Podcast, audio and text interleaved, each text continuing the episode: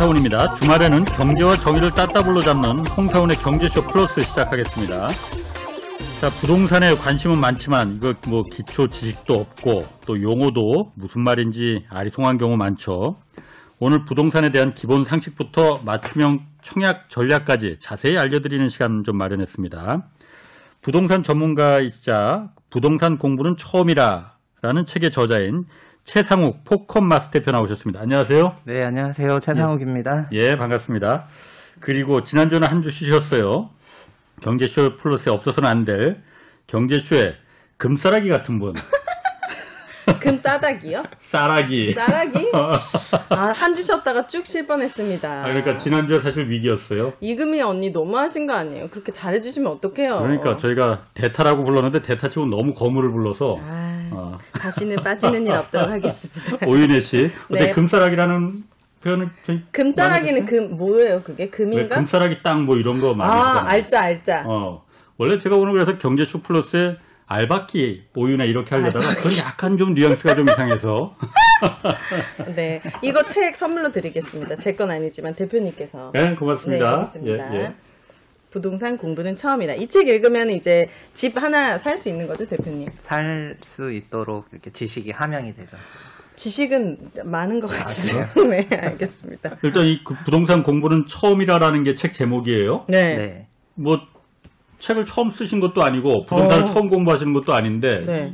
뭐 무슨 내용인가 이게?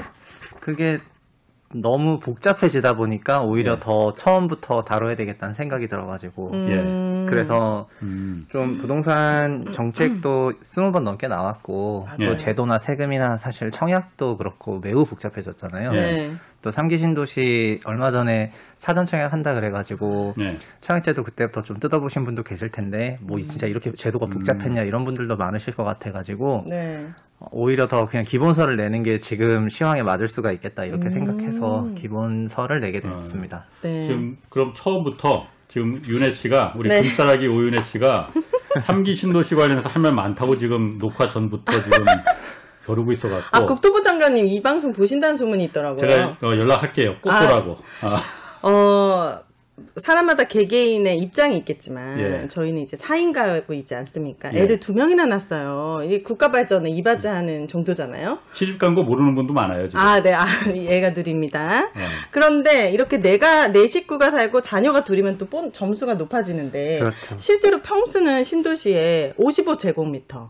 그러니까 뭐 18평. 뭐 그거 그 이하의 평수가 신혼희망 타운에 거의 대부분 포진돼 있고 네. 그리고 좀 소형 평수대가 많고 특별 공급으로 85%가 전체 수량에 일반 공급은 저 같은 경우에는 15%밖에 지원을 할 수가 없고 자 하나 하나씩 물어보시죠. 아, 제가 너무 뭐 많았나요, 질문이? 어, 지금 저도 불만- 지금 뭐 불만이- 특별공부 뭐 이런 거 하니까 저도 잘 무슨 말인지 모르는 거 아, 많거든요. 죄송합니다. 불만 터져가지고 아, 내 친한이 지금 많으셔. 네. 우선 어 우선 소형 평수가 앞으로도 이렇게 어, 삼기 신도시는 소형 평수 위주로 가나요? 어, 삼기 신도시는 공공택지여가지고 대부분 소형평형 위주로 갈 건데 저희가 말한 소형평형이 85제곱미터 이하를 국민주택 규모라고 해서 네. 저희 33평 정도 되죠 발코니 확장하면은 네. 그래서 그 정도 면적 이하로 공급이 되는데 이번 사전 청약 받을 때는 보니까 85제곱보다는 59제곱미터 이하가 훨씬 네, 많더라고요. 그렇다고- 그래서 그렇더라고요. 25평 이하가 많았고 또 전용 46제곱미터 같이 그동안 없었던 전용 면적 평형도 나와가지고 46이면 몇 평인 거죠? 10, 13? 전용 면적 기준으로는 저희가 3.3으로 하지만 또 그게 발코니 확장되면은 한 22평 정도 되는 될 거예요. 49제곱미터. 네, 전용 59제곱미터가 25평 정도 되니까 네. 아 46평은 20제곱미 20평 이 정도 된다고 네. 생각하시면 될 것 같은데 그래서 소형평이 많죠. 이게 아까 4인 가족 얘기하셨는데 네. 1인당 그 주거 소유 면적이라는 개념이 있거든요. 네. 저희가 최 그게 있는데 어 우리나라는 그게 10평 정도 돼요, 한 명당. 음. 10평 살때 평균적으로. 그럼 난 40평에 살아야 되는 거 아니에요? 아, 예. 아이들이라고 하셨으니까 예. 예, 그래서 그냥 뭐 2분의 1 하면은 음. 최소 30평은 넘으셔야지 음. 된다고 생각을 하는데 네. 그렇게 생각해 보면은 55제곱미터나 뭐 이런 거는 작으시죠 평형대가. 네. 아, 그럼 삼기 신도시는 그럼 이렇게 작은 평, 큰 평수나 이런 거는 나오는 거는 아예 아, 닙니다 아닙니다. 상기 신도시 전체는 공공 택지로 개발을 해서 공공이 분양하는 아파트는 저희가 공공 분양 아파트 이번 사전 청약 같은 거고 예. 그 택지 중에 일정 비율을 민간한테 매각을 해가지고 아, 예. 그건 이제 민간 택지로 나오게 되거든요. 아. 그런 민간 시행사들이 어, 여기는 소형주택이 많이 공급됐으니까 뭐 대형 선호도가 높겠지 음. 이래가지고 뭐 110제곱미터라든가 예, 예. 109제 이런 식으로 공급하게 되면 대형 면적이 공급이 되는 건데 네. 그래서 지금 평형대가 확정된 건 아닌데 공공이 공급하는 거는 국민주택 규모로 거의 다 공급이 될 것이다. 아, 네, 그러니까 민간이 해야만 예, 대형 평형이 공공 그러니까 작은 평수 위주로 네, 공급을 네. 하는 거라 이거죠? 네.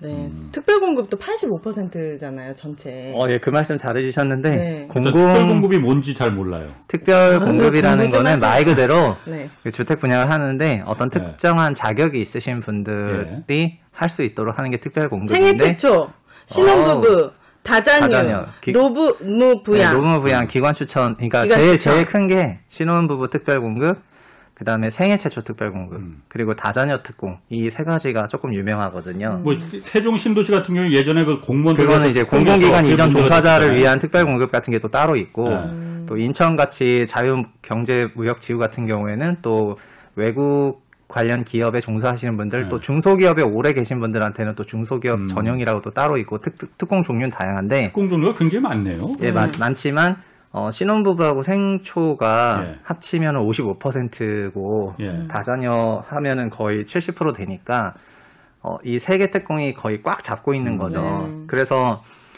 특공이 무려 85% 비중으로 공급이 돼요. 네. 공공분양주택에서는. 예. 그러니까. 그러면은 특별공급 자격이 되지 않으시는 분들은 어, 저 같은 저희가, 저희가 사람은? 일반 공급이라고 하게 되는데 네. 그래서 그 일반 공급이 15% 정도 되는데 그럼 일반 공급은 어떻게 당첨이 되냐?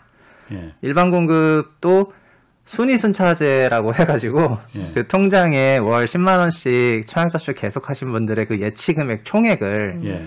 어, 순서대로 매기게 음. 되거든요. 예.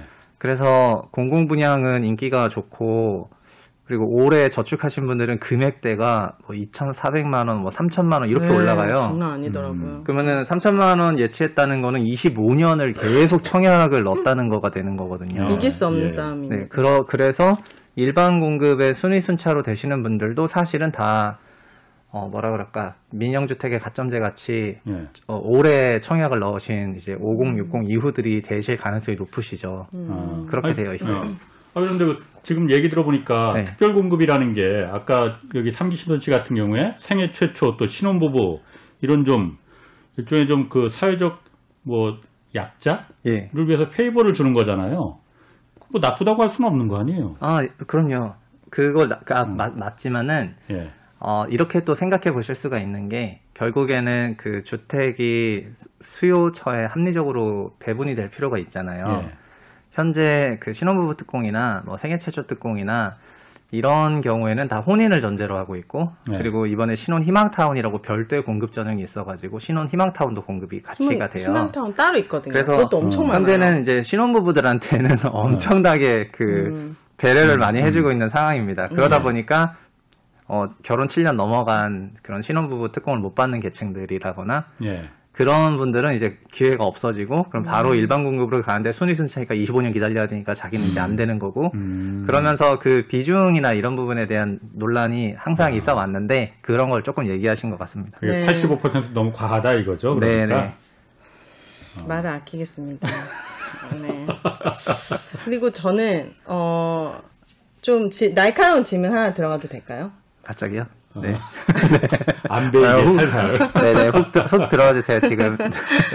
이 나라에서 공공을 하겠다라고 공급 정책을 밝힌 것은 서울의 집값을 잡기 위함이란 말이에요. 예. 목적이요. 예. 그럼 서울의 집값이 왜 올랐냐 생각해 보면 3040이 지금 집을 사야 되는데 아. 집을 못 사고 집이 너무 비싸니까 갭 투자 전세를 주고 나는 월세를 살거나 전세를 예. 살고 전세를 끼고 갭 투자를 해서 진짜 많이 올랐어요. 특히 강북도 엄청 많이 올랐어요. 예. 그러면 3040이 지금 집값을 올리고 있는 다주택자가 아니라 실 거주 목적으로 음, 예. 그 사람들이 대부분 집값을 올리는 주 요인이라는 뉴스도 받고 저도 그렇게 느끼는데 예. 그럼 이 사람들의 수요를 충족해줘야 집값이 안정이 되잖아요. 이 사람들은 3, 40대는 보통 이제 3, 4인 가구이고 예. 뭔가 이- 이런 일반 분양 음. 아니, 이런 공공에는 네. 들어갈 수 없는 그렇죠. 또 조건을 가지고 음. 있고 생애 최초도 아니고 예, 신혼부부도 예. 아니니까요. 예.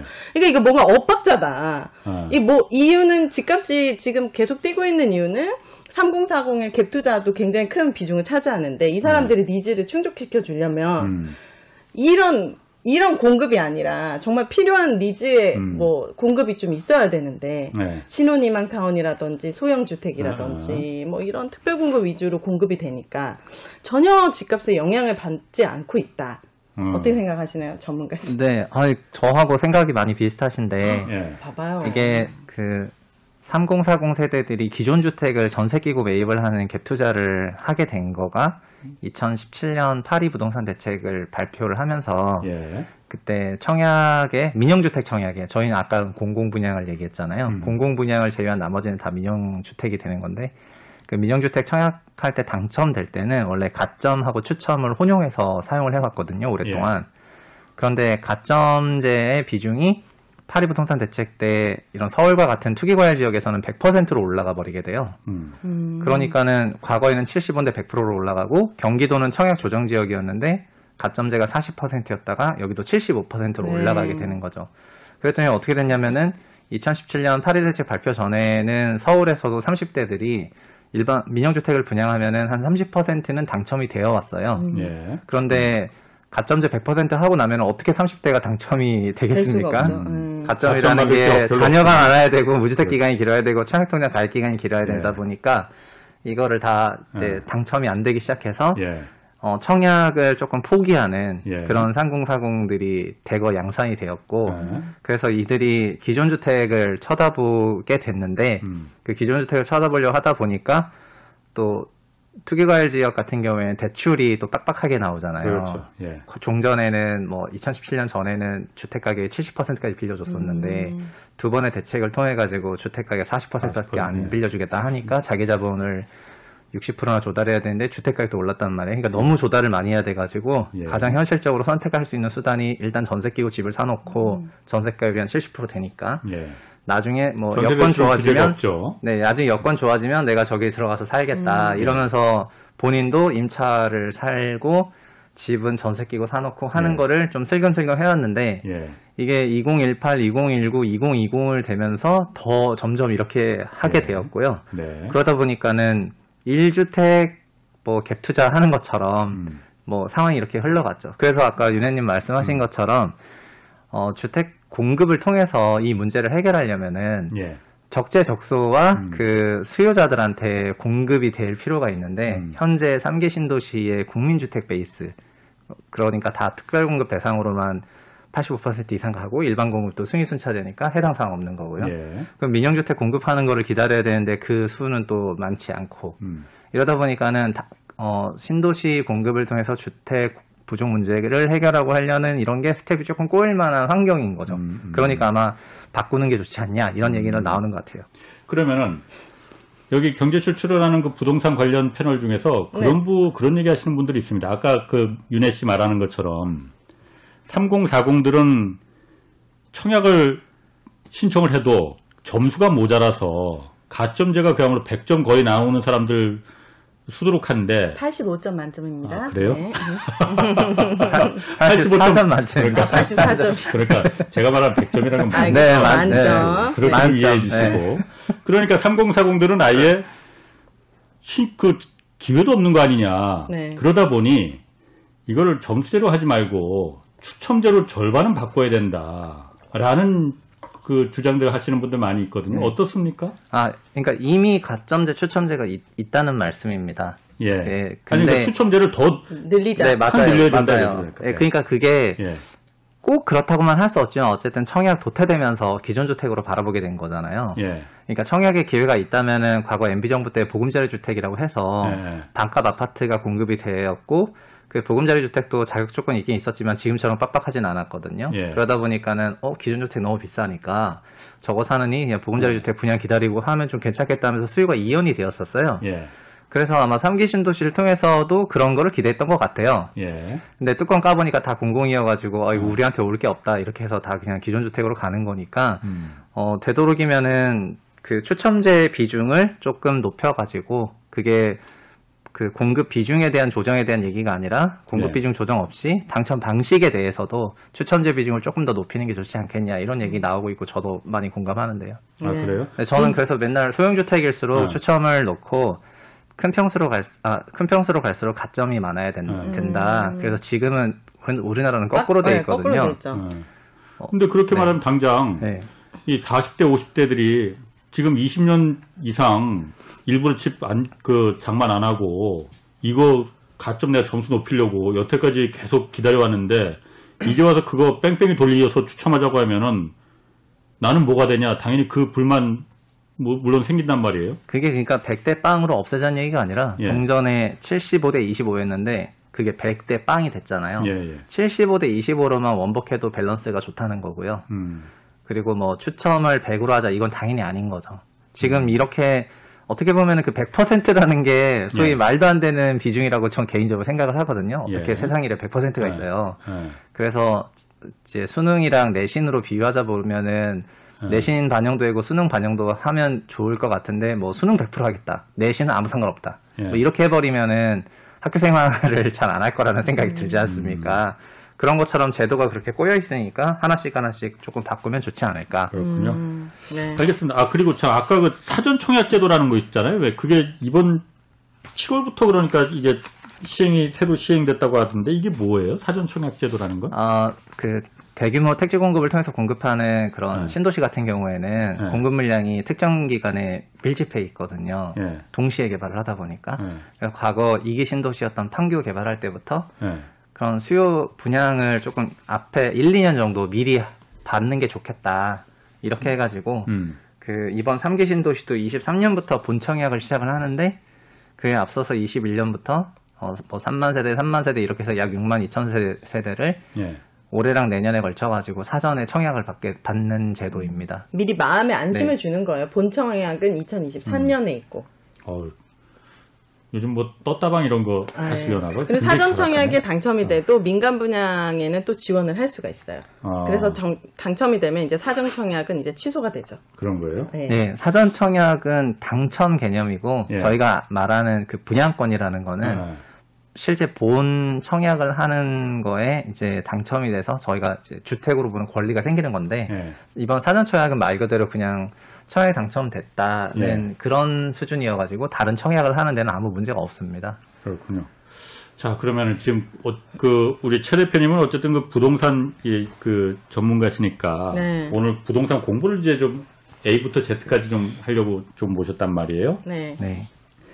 제가 항상 이제 보면은 우리 뉴스에도 가끔 나오는데 어, 일단 주택의 개념 제가 가장 헷갈리는 게 저도 이- 지금도 이해를 못하는 게 다세대와 다가구, 음, 연립과 빌라 이게 보기엔 똑같아 보이는데 다 다른 거죠, 지금? 그 다르고 세금도 세제도 다르고 다 그렇다고 그러더라고요. 네네. 음, 이게 일단 어떻게 다른 거고 왜 다 그렇게 다르, 다르게 만든 거예요? 그게 그 관련 법이 다 달라서 그런 건데 네. 일단 저희가 말하는 주택은 단독주택이랑 공동주택에 크게 두 개로 나눠져 있어요. 아파트와 그냥 일반 집. 아, 아니요. 단독이랑 공동. 그 공동 아래 아, 아파트도 있고, 아, 네, 연립도 예, 있고, 예, 예. 네네, 음. 다세대도 아하. 있고요. 예. 단독주택에는 저희가 알고 있는 순수 단독주택, 그러니까 예, 예. 대저택 같은 거. 그 기생충 영화 보면은 큰 예. 집 나오지 않습니까? 예. 그런 것도 있고, 말씀하셨던 다가구, 예. 이게 빌라라고 우리나라에서는 좀 불러가지고 한 3층 이하, 지하 1층 있고, 한 19개 세대 이하로 되어 있는 그런 빌라 3, 4층짜리 예. 그 임대업 하시는 분들이 갖고 계신 이것도 단독주택이거든요.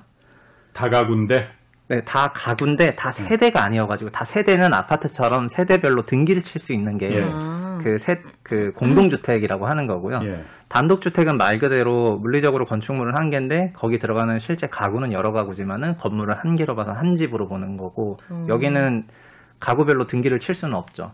가구별로 등기를 낼. 수가 없는 거예요. 예, 그러면? 예, 예. 그래서 그 집을 살 수는 없는 거네. 그 집은 그 다가구는? 집 전체를 갖고 계신 분이 아, 그러니까 임대로만 목적으로 하는 거예요. 맞아요, 맞아요. 네. 음. 그래서 그 주택을 한 채로 보냐, 뭐 음. 열아홉 채로 보냐 이런 논란 옛날부터 있어갖고 예. 음, 근데 현실적으로 그 가구가 어 결국 한 집으로 보는 게 맞잖아요. 예. 그게 그러다 보니까 그걸 19채로 봐서 하면은 다 가구를 구분해서 주택수를 아. 계산했다 해서 다 가구 구분 반영 주택수 그 다음에 이거를 구분하지 않고 그냥 한 채로 봐버리면은 예. 다가구, 구분, 미반영, 주택수 이러면서 구분해서 주택 통계가 항상 두 번 나왔, 두 개로 나왔었어요. 음.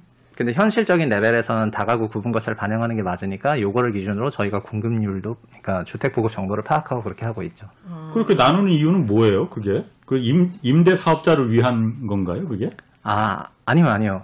음. 그러니까 그 아 왜 그렇게 나눴냐고요? 어, 예. 저희가 하다 보니까 그 다가구 주택이라는 게 예. 그 이제 바닥 면적 660제곱미터 이하인 저희가 알고 있는 그 3, 4주짜리 그런 걸 지어 지었더니 예. 그거를 이제 실제로 뭐 오래 전부터 실- 임대업도 하고 이렇게 해서 예. 그게 물리적으로 구분 세대 나눠가지고 등기치고는 못 그러니까 이제 음. 된 거죠. 근데 재밌는 거는 660 제곱미터가 넘어야 예. 저희가 말하는 공동주택의 범위에 들어갈 수가 있거든요. 음. 바닥 아, 면적이. 네. 그러니까 이게 3.3이니까 200평, 바닥 면적 기준 200평을 넘어야 공동주택이 되는데 예.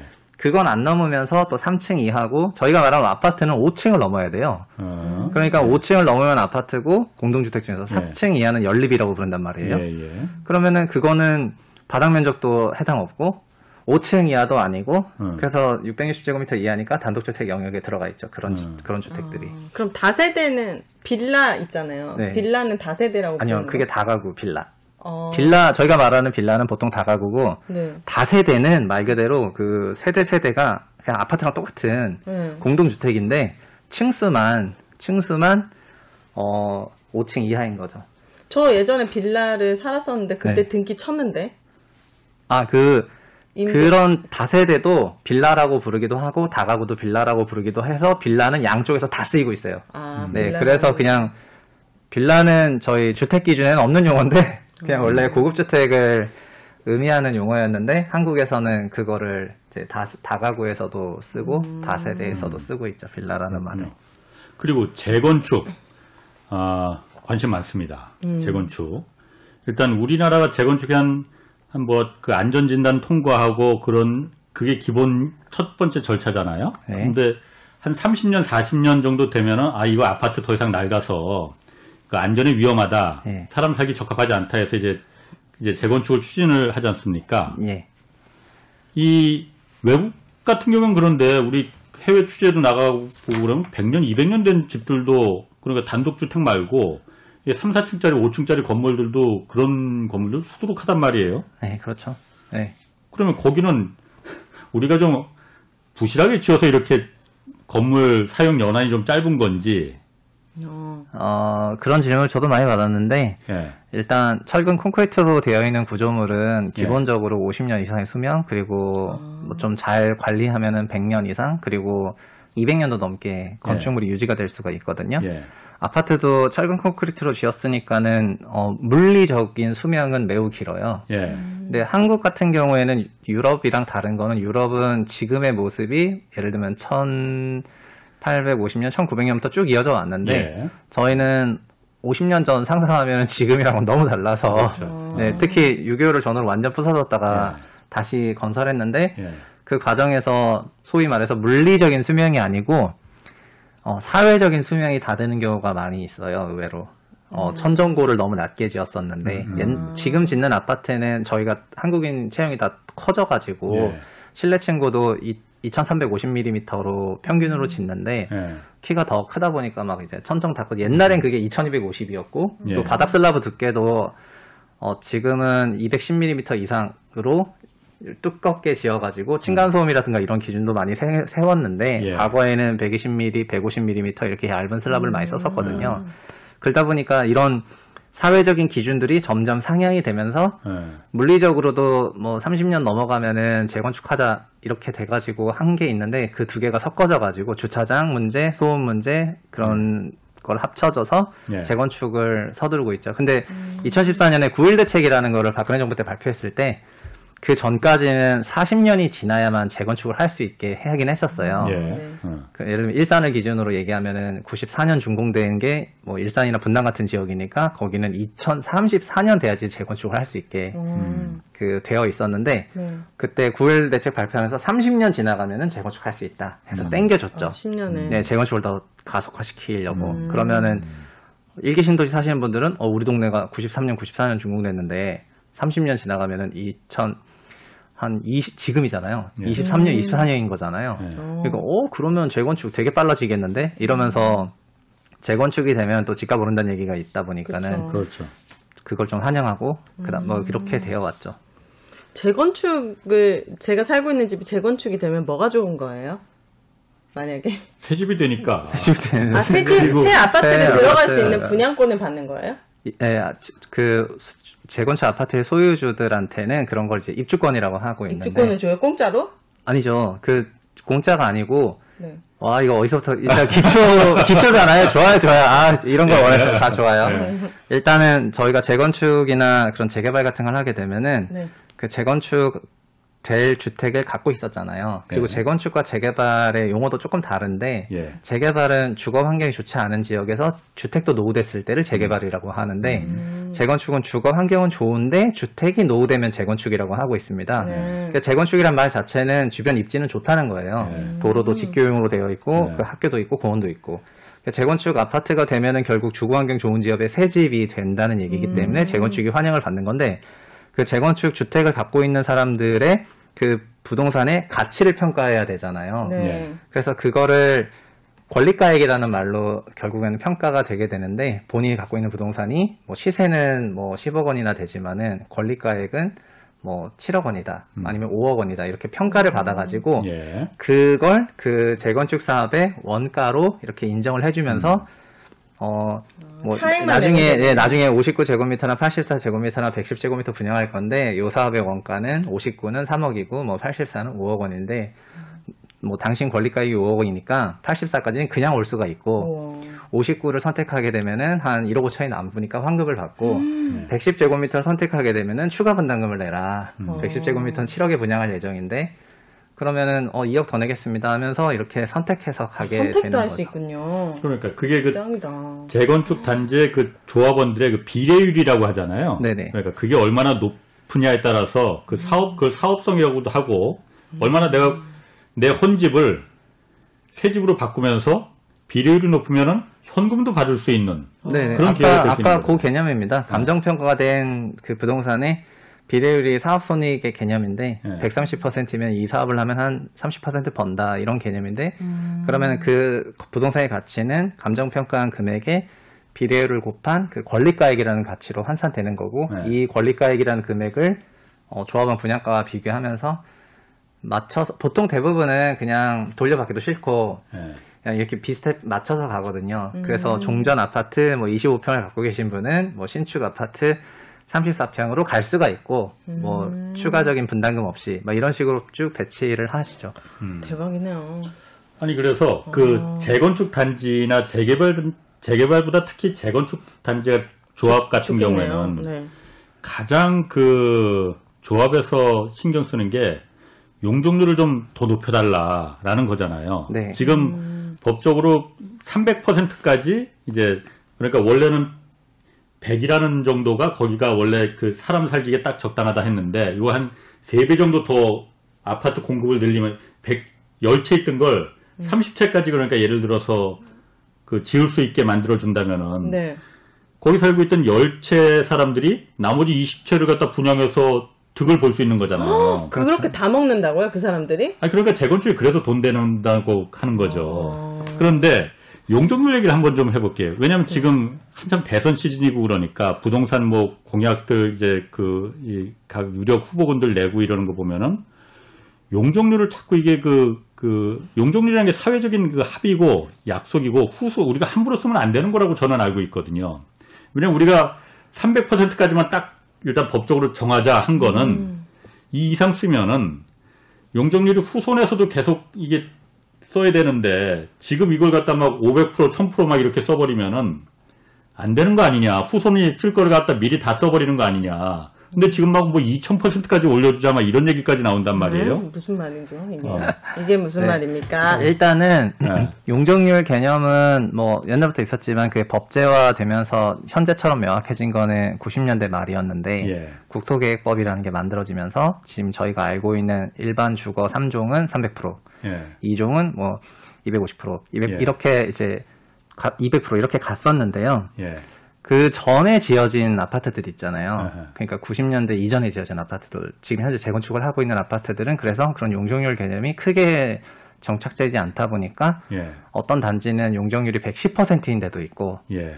어떤 데는 뭐 180%도 있고 중구난방이었는데. 예. 2000년 이후부터는 일반적으로 3종 지역은 다 250대 맞춰서 짓고 뭐 이렇게 하고 있습니다. 예, 예. 그래서 과거에 그 낮은 용적률이 현재 시점에서 보니까 일반적으로 3종으로 뭐 130% 지역인데 250이 된다면 말 그대로 주택을 두 배 지을 수가 있는 거다 보니까 예. 그거는 그 종전 주택을 소유한 사람들의 그 토지의 가치가 커진 거나 그렇죠. 마찬가지여서 그 예. 토지 소유주들이 돈을 많이 벌었어요. 예. 네. 그래서 재건축 한 번 다 했고요. 예. 현재 재건축하고 있는 단지들은 1980년대 초반 음. 지은 단지들 지금 재건축하고 있고, 이미 용적률이 높아졌구나 그러니까 그때는. 네 그리고 아마 앞으로 좀 더 지나게 되면은 이제 80년대 말 지은 단지들 재건축할 거고, 예. 그리고 좀 더 지나면은 아까 일기 신도시 얘기했지만 어 노태우 정부 때 200만 원 건설할 때 그렇죠. 지었던 주택들이 이제 30년 달성되게 되잖아요. 예. 음. 그때 지었던 주택들 같은 경우에는 그 당시에도 좀 신선한 개념인데 특례 용적률이라는 거를 적용을 해가지고요. 음. 뭐냐면은. 주택 문제가 너무 심각해갖고 아. 네. 80년대 말에 집값이 너무 올라가다 보니까 네. 어, 경기도에 주택을 공급해가지고 집, 집 문제를 해결해야 되겠는데 예. 뭐 천진난만하게 150% 이렇게 해가지고는 안 될 것 같다. 음. 그러니까 경기도에 지어지는 일기 신도시는 특례 용적률을 인정을 해줘가지고 현재 저희가 막 200%대 용적률을 90년대에 달성할 수가 있었거든요. 그 그렇군요. 당시에 부여를 해가지고 예. 그거를 지금 아까 용적률 얘기하면서 좀 얘기가 새긴 했는데 지금도 비슷한데 주택가격이 많이 올랐잖아요. 예.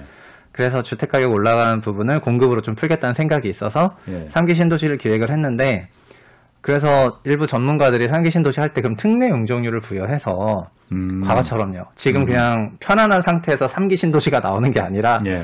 뭔가 해결책으로 나왔지 않습니까? 예, 예. 그러니까 아. 여기는 400%도 부여하고 아. 막 500%도 부여해서 예. 어, 주택 공급을 정말 많이 한 다음에 주택 시장을 일단 안정화시키는데 활용했으면 좋겠다 하면서 용적률 얘기 때 많이 나왔었고요. 예. 그리고 뭐 대선 주자들 공약은 저도 아직 다 안 봐서 잘 모르겠는데 아직 명확화된 게 아니어갖고 음. 근데 용적률 개념은 그런 식으로 있습니다. 근데 음, 아 이게 진짜 하나만 더 얘기해도 될까요? 어, 괜찮습니다. 예. 네.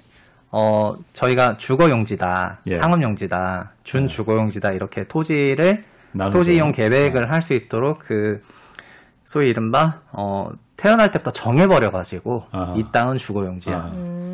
그러니까 뭐 과거 노비 만적이 떠오르는데 왕후 장사의 씨가 따로 있냐 약간 이- 아. 이런 건데 그 근데 내가 왜 처음부터 나는 주거용지야 뭐 아. 나는 상업용지 할 수 있는데 이럴 수도 있잖아요. 예, 예, 그래서 예. 토지의 그 용도 용적제는 예. 바뀔 수가 있거든요. 어. 도시가 살아가면서 바뀔 예, 예. 수가 있어서 예. 어떻게 보면은 그 토지가 이렇게 용도가 획정된 저희의 그 토지이용 계획도상의 음. 도시는 어, 미래 시점에는 잘 안 맞을 가능성도 높아요. 음. 다양한 용도가의 건축물이 그럴 건설이 수 돼야. 되는데 네.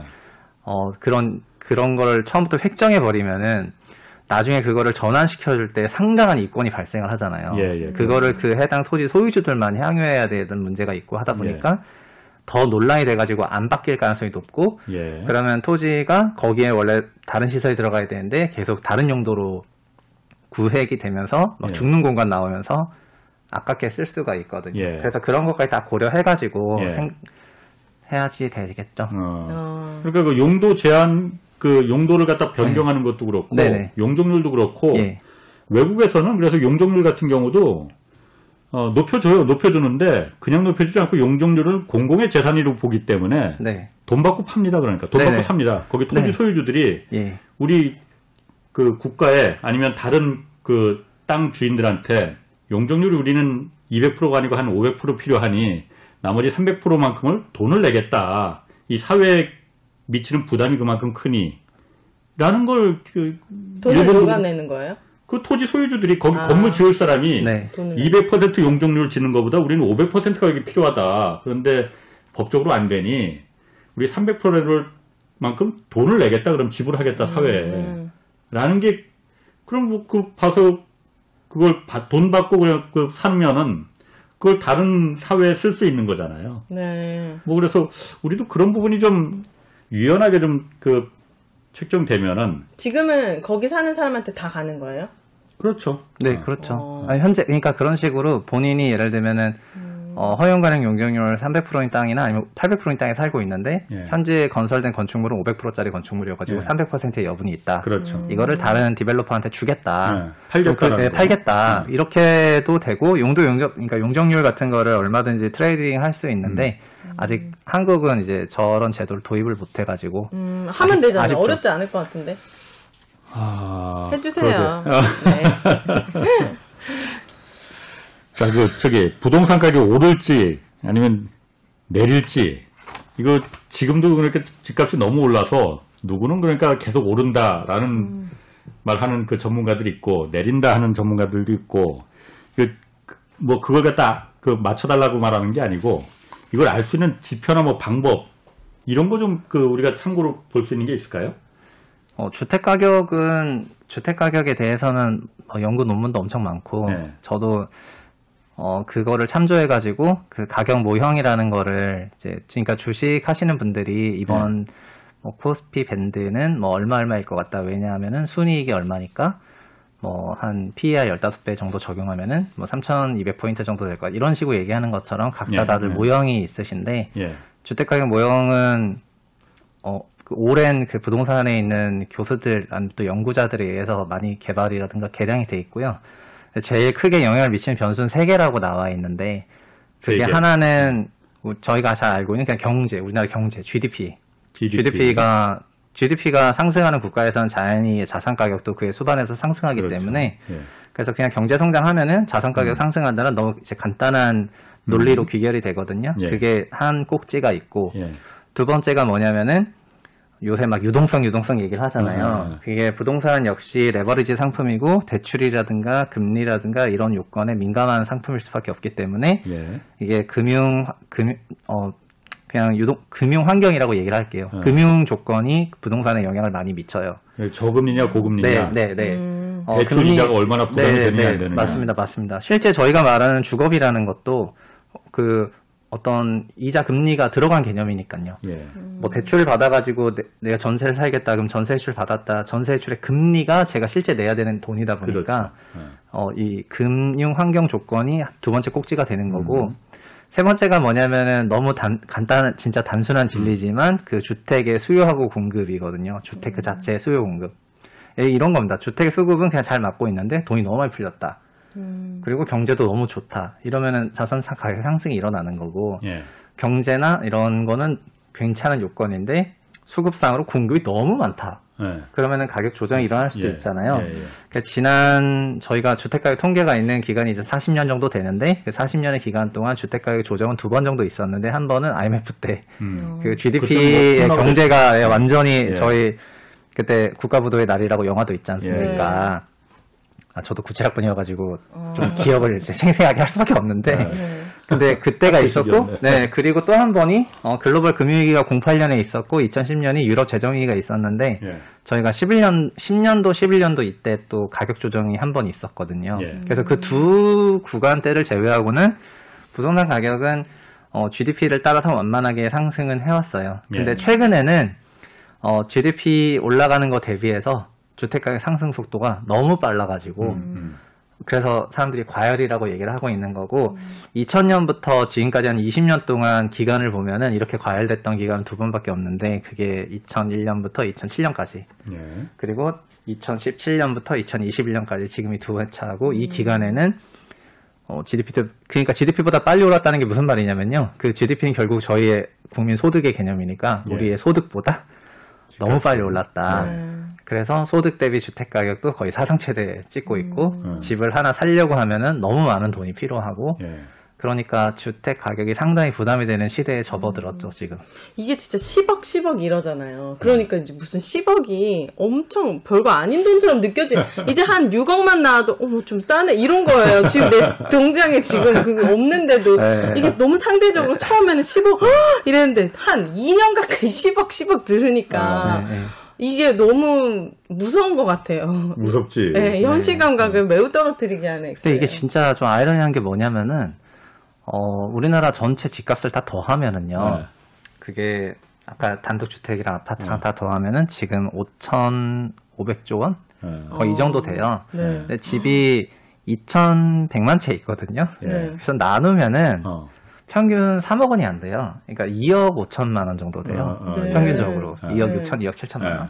그 평균 2억 7천만 원이 말이 되는 할 수 있는데 주택 가격 밴드는 이제 굉장히 낮은 것부터 이제 이렇게 높은 음. 것까지 그 파레토 곡선을 그리고 있는 거죠. 네. 근데 저희 언론에 많이 나오는 서울 고가 아파트는 뭐 요새는 잡았다면 20억 이상이고 예. 맞아요. 근데 지금도 뭐 수도권 전체의 외곽 지역을 가면은 그렇게 비인기, 비선 좀안 안 알려진 아파트 이런 음. 가격들은 이제 매우 낮고 또 지방으로 가면은 아까 10억 10억 하셨잖아요. 예. 어, 10억 아파트가 없는 동네도 많이 있어요. 음. 그래서 이 주택 가격이 수도권의 고점 거점지 중심으로 많이 올라가다 보니까 이게 또 약간 갈등 요인이 되고 있어가지고 음. 그런 것도 부담이죠. 그래서 맞아요. 주택이 여튼 그렇게 구성이 돼 있다 이런 말씀. 음, 아까 대구는 그- 미분양 났어요. 어디? 대구 어, 그래요? 최- 최근에. 어.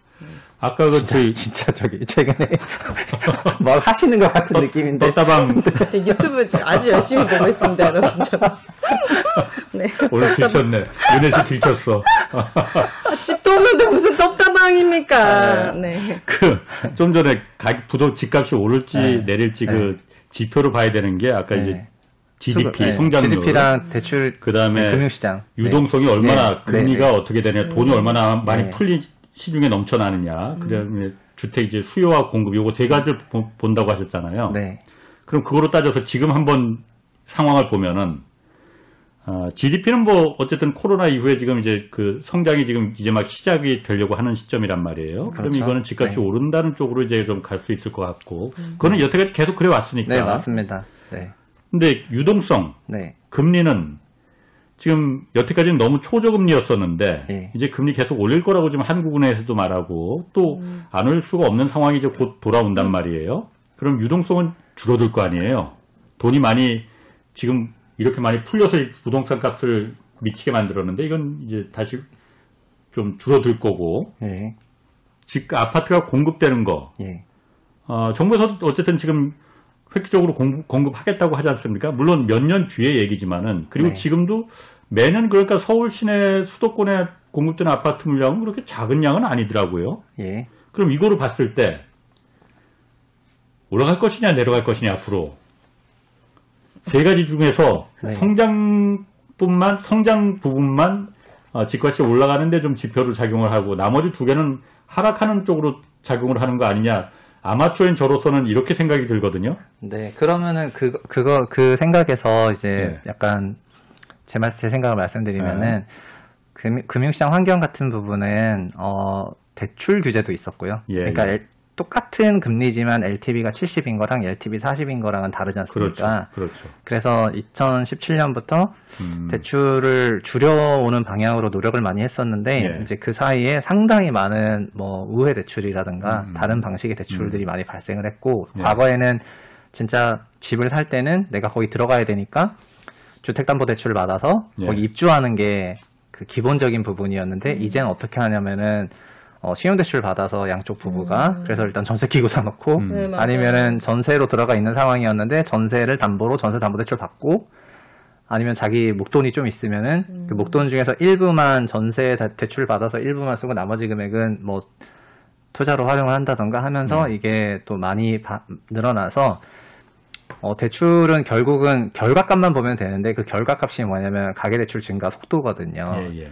그 가계대출 증가 제도 간 금리가 어쨌든 어쨌든 대출이 많았다면은 그 환경으로 들어, 돈이 들어간 음, 거잖아요. 예, 예. 그래서 가계 신용 증가는 항상 어 하이 그러니까 높은 퍼센티지나 두 자릿수였어요. 예, 예. 2014년부터 계속. 아, 그러니까는 돈이 계속 이쪽으로 몰렸죠. 그렇죠. 어, 네. 예. 대출이든 소득이든 이쪽으로 많이 몰려가지고 예. 그래서 지금도 금리를 올리더라도 어허. 가계대출 증가 속도가 꺾이는 거지 음, 가계대출 총량이 감소하는 거랑은 또 음. 다른 얘기가 돼가지고 음. 유동성 음. 역시 여전히 자산 가격을 이제 음. 그 부양시키는 형태로 다만 부양의 강도는 약해지겠죠 당연히 음, 그렇게 생각이 되고 있고요. 네. 수급은 얘기를 어. 잘하셨는데 네. 어, 공급이 존재를 하죠. 예. 근데 주택의 공급이 안타깝지만 준공 기준으로 준공이 돼야지 실제 주거. 입주하고 주택 수요를 흡수하게 되니까요. 예. 그래서 23년 본청약하고 26년 7년부터 입주하게 되는 상기 신도시를 포함해가지고 현재 정부 공공 계획들이 지금 계획 다 있긴 있는데 입주 시점은 또 몇 년 뒤다 보니까 네. 시장에서 바라보는 거는 그런 거지 않습니까? 아 이게 공급이 있긴 있는데 몇 년뒤 그, 그러니까 그한 들어오니까 5년 뒤에 아이, 있으니까. 아니 어떻게 해야 되냐? 그러니까 이런 생각들 하시는 고민이 요새 많으신 것 전세를 해요. 가고 싶어도 전세가 너무 올랐으니까 결국 경기도로 빠지니까 경기도 집값이 또 엄청 올라요. 이게 이게 너무 약간 규제를 만들 때도 네. 좀 생각을 하고 만들어야지. 이거를 하나를 잡겠다고 이걸 막으니까 나갈 통로를 만들어줘야지. 왜 그- 말씀 너무 잘하셨는데 예. 요게 일반적인 모습이었고 원래 매매나 전세나 이런 게 다 일반적인 환경이었으면은 어느 정도 그 잘 돌아갈 텐데 예. 작년에 약간 패착이라고 하면 좀 그런데 임대 시장 안정화를 위해서 그러니까 우리나라 아까 얘기하셨던 게 뭐 상공사공들이 전세권 갭 투자를 좀 많이 하고 예. 그래서 매매 전세 갭이 붙으면 붙을수록 투자 수요가 들어올 환경이 되다 보니까 예. 임차료를 안정화해야 되겠다. 음, 음. 이런 생각으로 임대차 3법을 예. 돌렸는데 이게 뭐 완전 전 모든 임대차에 적용이 되는 게 아니라 종전 임차인 대상으로만 5% 상한제고 신규 임차인을 받으면은 그냥 제한 없이 맞아요. 올릴 수가 있다고 하니까 예. 전부 임차인 한 번 교체해 버리고 예. 신규 임대차 받으면서 임차료를 폭등시키게 됐거든요. 예. 그리고 바로 그 직전에 이, 어, 617 부동산 정책 발표했을 때 아까 재건축 얘기하셨는데 음. 초기 단계 재건축 아파트를 소유한 사람들은 원래 입주권을 가질 수가 있는데 어, 2년 실거주를 해야지 입주권을 주겠다 이렇게 얘기를 하면서 집주인들은 원래 딴 집에 살고 있었는데 예. 그 재건축 아파트를 시세 보통 도심에 재건축 아파트가 전세가 제일 싸거든요. 예, 예. 신축보다는. 그렇죠. 그래서 거기 싼 전세로 있었던 사람들한테 이제 나가라고 하고 예. 집주인들이 본인이 들어와 가지고 살기 시작했단 말이에요. 예. 그거랑 임대차 3법이랑 맞물리니까 어떻게 되냐면 임차인들 다 나가라는 거잖아요. 예. 그리고 임차 갱신이 또 촉진이 되고 그런 음. 과정에서 임차료가 폭등을 하니까 원래 법 취지나 제도 취지는 임차 시장 안정인데 예. 실제로는 임차료가 너무 올라버려 가지고 음. 다시 또 매매 전세 갭이 붙어 버렸고 예. 그래서 작년 말부터 올해 또 1분기까지 한참 또 과열이 되었었죠. 이런 음. 이런 부분이. 그래서 아까 얘기하신 것처럼 서울에 임차 가 공급이 좀 줄어드니까 경기도로 가고 그 그쪽에 전세 가격이 올라가고 또 경기도는 3기 신도시 공급 예정 지역이니까 또 청약이랑도 맞물려 가지고요. 음. 거기 해당 지 해당 지역 1순위를 받으려면 또 2년 거주해야 된다 생각해서 미리 전세를 선택해서 3기 신도시 공급 지역으로 가서 전세 수요가 올라간 상황이었는데 저쪽에서도 들어오니까 또 곱으로 늘어나 가지고 전세 가격이 또 올라가고. 그럼 또 매매 전세 붙어 버렸지 않습니까? 네. 그럼 그 지역에 또 투자 수요 들어오고 이게 엄청 악순환이 반복되었습니다. 예. 아니 그 답답합니다. 진짜 아니 왜 대, 아니 규제를 만들 때 왜 하나만 보는 거예요? 이게 문제니까 이것만 해결하면 되겠지. 아니 전체를 봐야지. 공부를 그렇게 많이 하신 분들이 답답해 죽겠다 진짜. 제가 하나만 좀 그좀 네. 그 궁금해서 좀 네. 물어볼게요. 아까 이제 어, 재건축 단지 같은 경우에 집주인들이 실거주 2년 그 의무 규정을 갖다가 잠깐 적용했다가 네. 아 이거 아닌갑다 해서 정부가 이제 다시 그걸 네. 이제 그 폐지, 규정을 네. 폐쇄를 고- 그 그렇죠. 했단. 말이에요. 네네. 네. 근데 그거 갖고 우리 KBS의 김원장 기자라고 유명한 그 경제 전문 그 있습니다. 그 네. 친구가 지금 방콕에 가 있는데 그 방콕 방콕 방콕 특파원으로 가 있는데 네. 어, 페이스북에 그런 글을 올렸더라고요. 음. 그 기, 기사가 요즘 많이 나와요. 그러니까 네. 그 음마 아파트 이런데 전세 잠시- 늘었다고, 어, 전세 공급 실- 늘었다고. 어, 네. 전세 공급 많- 많이 늘었다. 어 괜히 그런 실거주 의무 집주인들 들어와 살라고 하니까 집주인들이 들어와 살으니까 전세가 다 없지가 말랐다가 네. 그 규정 없으니까 다시 이제 전세 물량 늘었다는데 네. 김원장 기자 그런 얘기했습니다. 저도 그 부분은 좀 아, 이게 약간 좀 아리송하긴 한데 그 음마 아파트의 집주인들이 들어와서 살면은 그 사람들이 집주인들이 어디선가 살았을 거 아니에요. 네. 여기서 전 다른 데서 전세로 살았거나 아니면 자기 소유의 또 다른 집에서 살다가 음마 아파트 그 정부에서 들어와서 살라고 하니까 살았으면은 다른 데 살던 그 전세집들이 집들이 전세로 다 공급이 됐을 거 아니에요. 그런데 전체 물량은 변할 수가 없는 거 아니냐. 네. 이 사람들이 이 집주인들이 그야말로 한강변 공원에서 텐트 치고 살던 게 아니었다면은 그런데 어떻게 그러니까 소위 뭐 소위 전세 제로섬 아니냐 약간 이런 어, 말처럼 예, 예. 들리는데 근데 예. 어 지- 그런 말씀을 드리고 싶은 게 서울에 서울뿐만 아니라 경기도에 있는 그 오래된 도시의 재건축 예정 아파트들은 예. 해당 지역에서 전세 가격이 제일 싸다는 장점이 있고 예. 그리고 오래된 지역이다 보니까 학군이라든가 이런 게 좋아서 예. 소위 말해서 저는 그런 비유를 쓰는데 주거 환경이 세팅된 사람이 거기 들어가요. 음. 학교가 거기 돼가지고 거기 공부를 시킬 목적으로 예. 임차를 선택한 거예요. 음. 그래서 학원부터 시작해서 그 아이들 엄마 친구까지 완전 세팅이 된 거예요. 예. 예. 그렇게 세팅이 됐는데 어 그 거기서 임차가 만약에 빠지게 된다. 예. 그러면은 그 가구는 어. 다른 지역을 간다는 거는 예. 거의 이제 도시를 옮기는 수준의 이사와 맞먹는다고 생각을 하게 되거 하거든요. 예.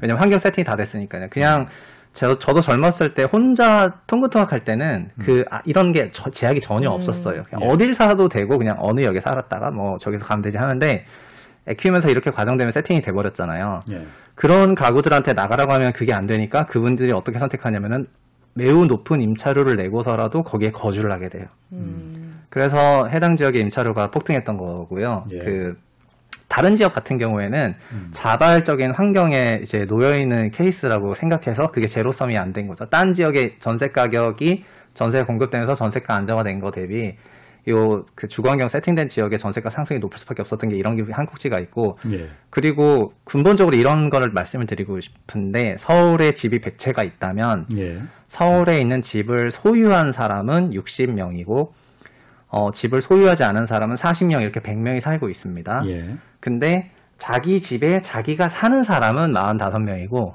집을 갖고 있는 사람 중에서도 음. 어, 그냥 자기가 갖고 있는 집에 살고 있는 사람 45명이고 55명은 그러니까 다 임차 가구인 거거든요. 예. 네. 그러니까 임차 시장의 존재가 대도시로 갈수록 커요. 이거는 너무 당연한 건데 예. 저희가 알고 있는 외국의 대도시를 보시면은 뭐 네. 뉴욕이든 사- 심지어 상하이도 마찬가지인데 어 자가가 아니라 임차 비중이 점점 높아지고 참고로 서울이 전 세계 1등 임차 비중을 갖고 있습니다. 음. 그 그마 그런데 자가 거주를 강요한다. 음. 그러면은 너무나 상식적인 건데 임차가 줄어드는 거잖아요. 예. 그래서 해당 지역의 임차료가 올라가게 되어 있는데 음. 그래서 이번에 7월 10일에 그냥 회수를 했죠. 이제 안, 안 하기로 했는데 예. 그런 생각을 한게 어, 늦었지만 좀 잘한 거라고 생각은 하고 있고 자가 거주를 하겠다는 게 그 주택을 뭐 투자로 돌리지 말라는 막 그런 철학 때문에 자가 거주를 강요하고 자가 의무를 하고 그런 게 맞는데 예. 그 원- 그거는 이제 컨셉은 그렇지만 실제 서- 그 대도시의 환경이라는 거는 임차 음. 가구가 훨씬 많아서 예. 이제 그런 상황에서 하면은 부작용이 있을 수가 있다는 거죠. 음. 근데 그 실거주 의무 풀어가지고 음마 아파트 또 5천만 원 올랐거든요. 풀었는데 왜 올라? 집값은 아, 올랐어요. 집값이? 네, 잠실에 비해서 음마는 올랐어요. 아, 그래요? 네. 다 알아요. 다 알고 계시네요. 네. 다 장단점이 있습니다. 네. 거기 사는 임차인들도 평생 거주가 목적이 아니시니까. 물론 그렇죠. 이게 네. 또 그쵸 이게 진짜 이- 그래서 임대차 산업이 진짜 여러 가지로 엮였는데 네. 어떻게 된 어느 정도냐면은 예. 어, 갱신권을 쓸 수 있다 보니까 예. 집주인이 임차인이 있는 주택을 팔려고 할 때또 예. 신규 매수인이 해당 주택에 거주하려고 할때 예. 갱신권을 쓴다고 하면은 제가 오늘 사고 최소 2년 후에 입주를 해야 된다는 거잖아요. 예. 그러면은 자기가 2년 동안 딴 데 살아야 되니까 예. 집주인한테 아, 그 이제 임차인이 있고 갱신권 쓰고 나 2년 후에 들어오니까 주택가격 좀 깎아달라 해서 시세를 네. 깎아달라고 요구를 하게 되니까 그렇게 어 그러니까 임차인이 없는 주택은 시세를 받고 임차인이 있는 주택은 시세 10% 할인해서 거래를 하고 작년 하반기부터 이래 됐단 말이에요. 음, 음. 그러니까는 임대인들이 어떻게 하냐면은 아 이거 그러면 차라리 공실을 더 버려가지고 음. 그냥 맞아요. 공실로 더 가지고 재시세 받는 게 유리하겠다 뭐 이러면서 해당 주택을 또 공실로 돌려버리니까 임차가 또 감소를 해가지고 이런 것들이 다 영향이 있었던 거죠. 신의 영역인가 어. 봐요. 알겠습니다. 아유, 오늘 여기까지 하겠습니다. 네. 그 말씀 잘 들었고요. 함께 해주신 최상욱 포컴마스 대표, 그리고 오윤혜 씨 두 분 감사합니다. 감사합니다. 감사합니다. 네, 주말에는 경제와 정의를 따따블로 잡는 홍사운의 경제쇼 플러스 오늘 여기서 마치겠습니다. 고맙습니다. 감사합니다.